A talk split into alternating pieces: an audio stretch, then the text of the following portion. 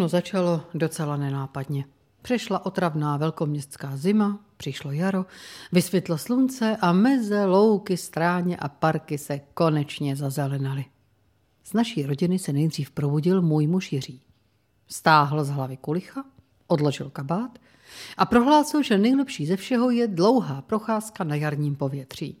Začali jsme na starém městě Pražském, na staroměstském náměstí jsme si dali grilovanou klobásku, prošli jsme se po malé straně, pod Karlovým mostem nakrmili labutě a zamířili na kampu. Z potrhaných mraků vyskočilo slunce, zalilo nás svým teplem a jasem, vzduch zavonil a studená Vltava ta se najednou zdála vlídná a přátelská. Pozadili jsme se na lavičku, vychutnávající tu dlouho očekávanou atmosféru nového jara a já Jiřímu za jeho nápad blahořečila. Ale jemu samotnému jakoby nirvánu něco rušilo. Neustále se vedle mě vrtěl a vydával zvláštní zvuky. Znělo to jako silou vůle tlumené výkřiky nadšení a obdivu. Když jsem pochopila, co tak emocionálně zajímavého sleduje, vyšel mi z hrdla povzdech. A už je to tu zas.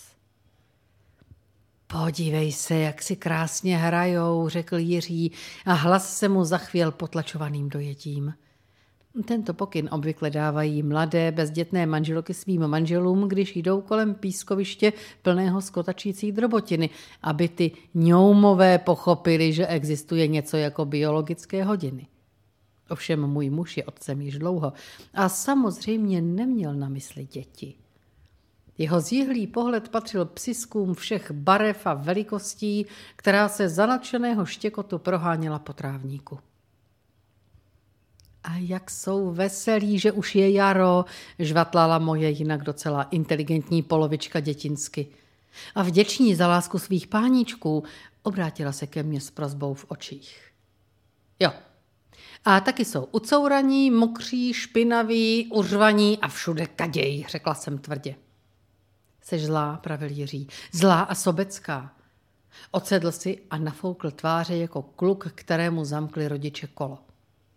Můj muž je opravdu velmi sečtělý, uvážlivý, střízlivý, praktický, šikovný, velkorysý, tolerantní a ještě k tomu má smysl pro humor. Ale těžce ujíždí na psech. Jak potká nějakého hafana, je schopen spustit se na všechny čtyři a dát se s ním do řeči. No dobře, to přeháním. Nicméně jeho všeobjímající láska k psímu plemenu podle mě hraničí s chorobnou umanutostí. Psi to nejsou zvířata, to jsou zvláštní bytosti, tvrdí. Nutí mě, abych si s ním prohlížela atlasy plné těchto chlupatých čtyřnožců a plesala nad jejich krásou. Večer před spaním mi vypráví příběhy o psí lásce a věrnosti a pohoršuje se, když nedávám najevo patřičné dojetí. A docela vážně tvrdí, že slavný psí vychovatel, psycholog a šaman Rudolf Desenský by měl za svoje působení na psí duše dostat Nobelovu cenu. Snažím se ho chápat. Každý na něčem ujíždíme. Já například mám plné dvě skříně kabel, kabelek a tašeka. Zítra si třeba koupím další. Myslím skříň, abych měla kam dávat nové přírůstky do sbírky. Ale moje kabely, tašky a kabelky neštěkají, nekňučí, nekoušou, nedrbají se, neslintají, netrhají, nedrápou, nechrápou a nelezou do postele. Za mými kabelami, taškami a kabelkami nemusí nikdo chodit s pytlíkem a lopatičkou, ani jim sypat do misky granule. Rozumím tvé ujetosti, milý Jiří, ale živý pes mi do baráku nesmí. No tak Jiříku, říkám domlouvavě, víš přece, že psi jsou v Praze chudáci, nemají kde běhat, lidi na ně nemají čas, když se zaběhnou, může něco přejet. A ráno chtějí ven moc brzy a večer moc pozdě, běhají v blátě a nečistí si packy, o úplňku vyjou na měsíc, v tlamě mají asi milion mikrobů a klidně olizují lidem hlavy. Snáším v duchu další a další argumenty, proč nechci mít v rodině psa. Jsem tvrdá a nekompromisní. Ale nemyslete si o mě pro boha, že jsem nějaký asociál, nenávidějící němé tváře. Proti psům jako takovým nic nemám. Uznávám, že to jsou užitečná a pro spoustu lidí často nepostradatelná zvířata. Psí záchranáři, společníci nevidomých a tělesně handicapovaných lidí mají mé uznání, zrovna tak jako policejní psy vyštěkávající pachatele nebo drogový kontraband. Chápu, že pes může být osamělému člověku jediným společníkem a nespochybňuji pozitivní účinky kanisterapie. Ale pořídit si do rodinného mikrosvěta, jehož život má svůj zavedený rytmus chlupatého vetřelce, to mi připadalo jako hrát si se sirkami ve stohu slámy. Musím přiznat, že při snášení protipsích argumentů jsem si někdy počínala účelově a demagogicky, ale chápejte, šlo mi o klid v rodině. Ale rozčilovalo mě, když mi můj muž tvrdil, že mi chybí empatie. Moje empatie byla úplně v pořádku. Za to on, podle mého názoru, trpěl syndromem filtrované vzpomínky. Syndrom se projevuje tak, že pacient je zejména v dětství vystaven prožitku, který je objektivně zcela neutrální, ale plynoucí čas z něj odfiltruje to neutrální a vytvoří něco krásného. V případě mého drahého muže to byl francouzský buldoček jménem Amor. Miláček celé Jiřího rodiny, jemuž můj budoucí tchán vedl deník, kam zapisoval vše, čeho se Amorek za celý den dopustil, včetně čurání a kakání. Dětská duše mého budoucího muže byla tak denně konfrontována s velkolepými činy geniálního buldočka, z něhož si postupem času vytvořila modlu. Amor byl nejen geniální, ale také nejušlechtilejší, nejrychlejší, nejhodnější, nejvděčnější, nejosobitější a samozřejmě nejkrásnější ze všech psů, kteří kdy žili na planetě Zemi. Kdo viděl francouzského buldočka a měl možnost seznámit se s jeho vlastnostmi, pochopí vesmírnou vzdálenost mezi představou a skutečností. Leč dětská vzpomínka na psího giganta se v hlavě mého manžela pevně uhnízdila a nevypadalo to, že zvedne křídla a odletí. Naopak, měla jsem pocit, že je Jiří čím dál častěji přivolává a touha poštěkajícím chlupatci v něm roste. Tehdy na té kampě jsme opět zabředli do jednoho z mnoha našich psích hovorů – měl skončit jako ty předešlé mou rozumnou argumentací proti emotivním výlevům Jiřího, opět zachváceného syndromem filtrované vzpomínky. Kdybychom se zvedli a odešli, Jiří by pár dní trucoval jako malý kluk a možná by se mě pokoušel jako obvykle citově vydírat, ale nakonec by to také jako vždycky vzdal a byl by na pár týdnů klid. Jenže zasáhla síla, se kterou člověk nikdy nepočítá, a přitom statistiky dokazují, že by měl. Náhoda. Tehdy jsem si to aspoň myslela. Dnes jsem přesvědčená, že šlo spíš o pokyn osudu. Když jsem dokončila svou racionálními argumenty nabitou řeč, přibyl k nám pes. Posadil se a upřel na mě pohled. Byl to voříšek, pouliční směska. Tělo kokršpaněla, nohy jezevčíka, uši špicla, No, vypadal, jako by ho někdo uplácal ze tří různých psů a nebyl přitom úplně střízlivý. S hlavou na stranu se mi podíval do očí a v těch svých hnědých sametových měl cosi jako otázku a výčitku zároveň. Měla jsem pocit, jako by se ten bizarní psík pokoušel napojit na moje člověčí vlny a něco mi sdělit. Byla to přízračná chvíle a dodnes si nejsem jistá, jestli se mi to jenom nezdálo otočil hlavu na druhou stranu, štěknul si a odběhl za kamarády. Nebudu tvrdit, že jsem prodělala nějaký otřes, že mě osvítilo poznání, že mi z očí spadly klapky a já konečně uviděla, že mi moje argumenty na téma proč nemít psa diktuje pouze moje pohodlnost a nechuť přijmout závazek a o někoho se starat. To všechno přišlo až později. Ale potom setkání s psím šamanem, který se nějakým záhadným způsobem napojil na moje siločáry, se ve mně co si hnulo. Co kdybychom si v sobotu udělali výlet? Navrhla jsem Jiřímu večer u televize. Třeba do nějakého psího útulku, ale jen tak nezávazně. He, myslíte, že rozstál, vtiskl mi polibek a uháněl koupit kytici růží a láhev šampáňa? Ne, ne. Pět minut jsem ho musela přesvědčovat, že si z něj opravdu, ale opravdu nedělám legraci. A když mi konečně uvěřil, sedl k počítači a skoro celou noc vyráběl seznam no snad všech psích útulků v Evropské unii. Díky, můj chlupatý šamane. Útulek, který Jiří nakonec vybral, jsme našli po hodinovém hledání uprostřed polí. Zvenku vypadal jako polorozpadlý statek, v němž bydlí komunita zapomenutých hippies. Ale Jiří se zapřísahal, že má o tomto psím útulku ty nejlepší reference. Vešli jsme do prostorné čekárny s recepcí, která vypadala jako hotelová, až na to, že slečna recepční neměla na sobě kostýmek, ale vytahanou mikinu s kapucí. Místo klíčů visely na háčcích za jejími zády košíky, vodítka a obojky všech možných patentů a velikostí. Ve vitrínách se nabízela psí kosmetika a v krabicích od banánů se povalovalo několik rozdrbaných plišáků a okousaných plastových kostí. Vůbec všechny předměty v dosahu psa střední velikosti nesly stopy zubů a já si teprve teď všimla, že dívka v mikině má na ruce obvaz. Kromě nás tu byl ještě mladý pár, setrvávající v jakémsi dychtivém očekávání.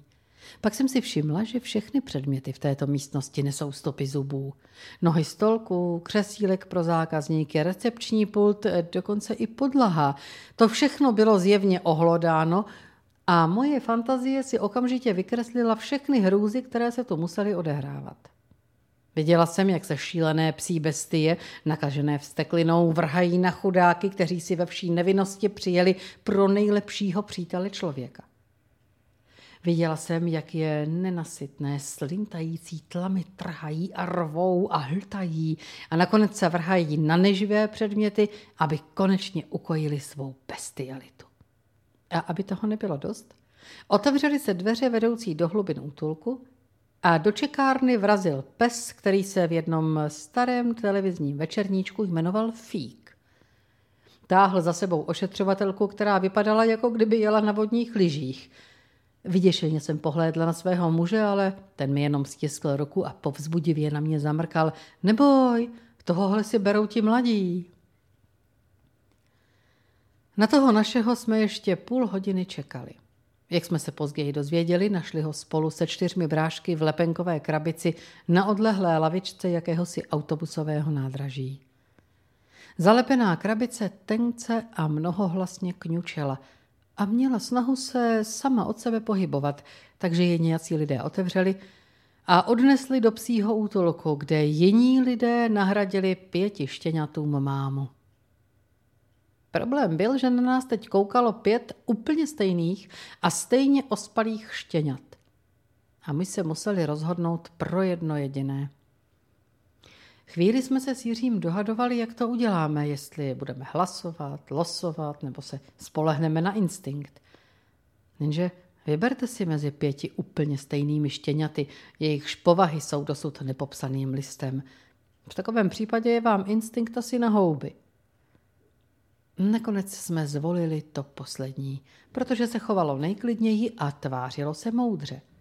A mělo od očí k uším tenké tmavé kroužky, které připomínaly brajličky, takže vypadalo jako takový malý psí profesor.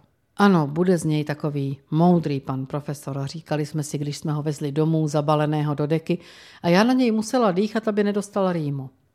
Auto drncalo a poskakovalo a v zatáčkách šlo na zmoklé vozovce trochu do smyku, ale náš profesor se pořád tvářil moudře a nad věcí, dokud se mi nepoblinkal do klína.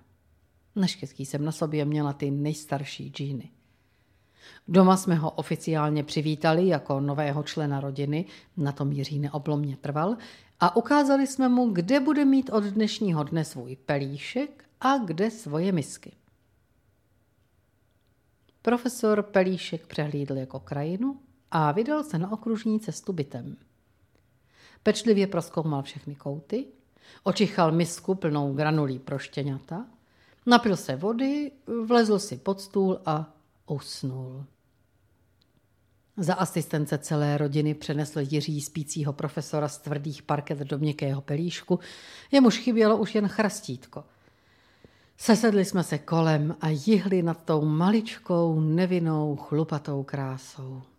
Hmm, jihla jsem i já, přestože jsem se snažila tvářit se schodně se svou výhruškou. Jestli bude to psisko zlobit, půjde zpátky do útulku. Já naivka si myslela, že vím, co je to zlobící štěně. Druhý den náš maličký psíček rozkousal dvoje boty a čtvrtinu koberce. Třetí den přišel na to, že v knihovně jsou knížky a v knížkách papír.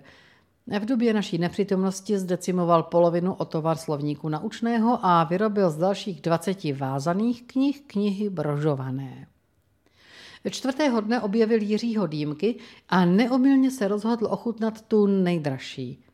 A než jsme se stačili ohlédnout, štěně rozžvíkalo dva listy fíkusu a rozcupovalo moji oblíbenou televizní termopokrývku z mikrovlákna, kterou jsem dostala od Jiřího k Ježíšku. Přestože jsme psíka téměř neustále hlídali, dělali ty, ty, ty, nalézali jsme další a další loužičky a šištičky zanechávané na zvláště nepřístupných místech. Nejméně stokrát za den jsem na pokraji hysterie ječila něco o tom, že půjde okamžitě z domu, ale v hloubi duše jsem věděla, že už to dávno nemyslím vážně. Že ten malý ničitel se v neuvěřitelně krátké době opravdu stal dalším členem rodiny a já prskala jen proto, abych úplně nestratila tvář.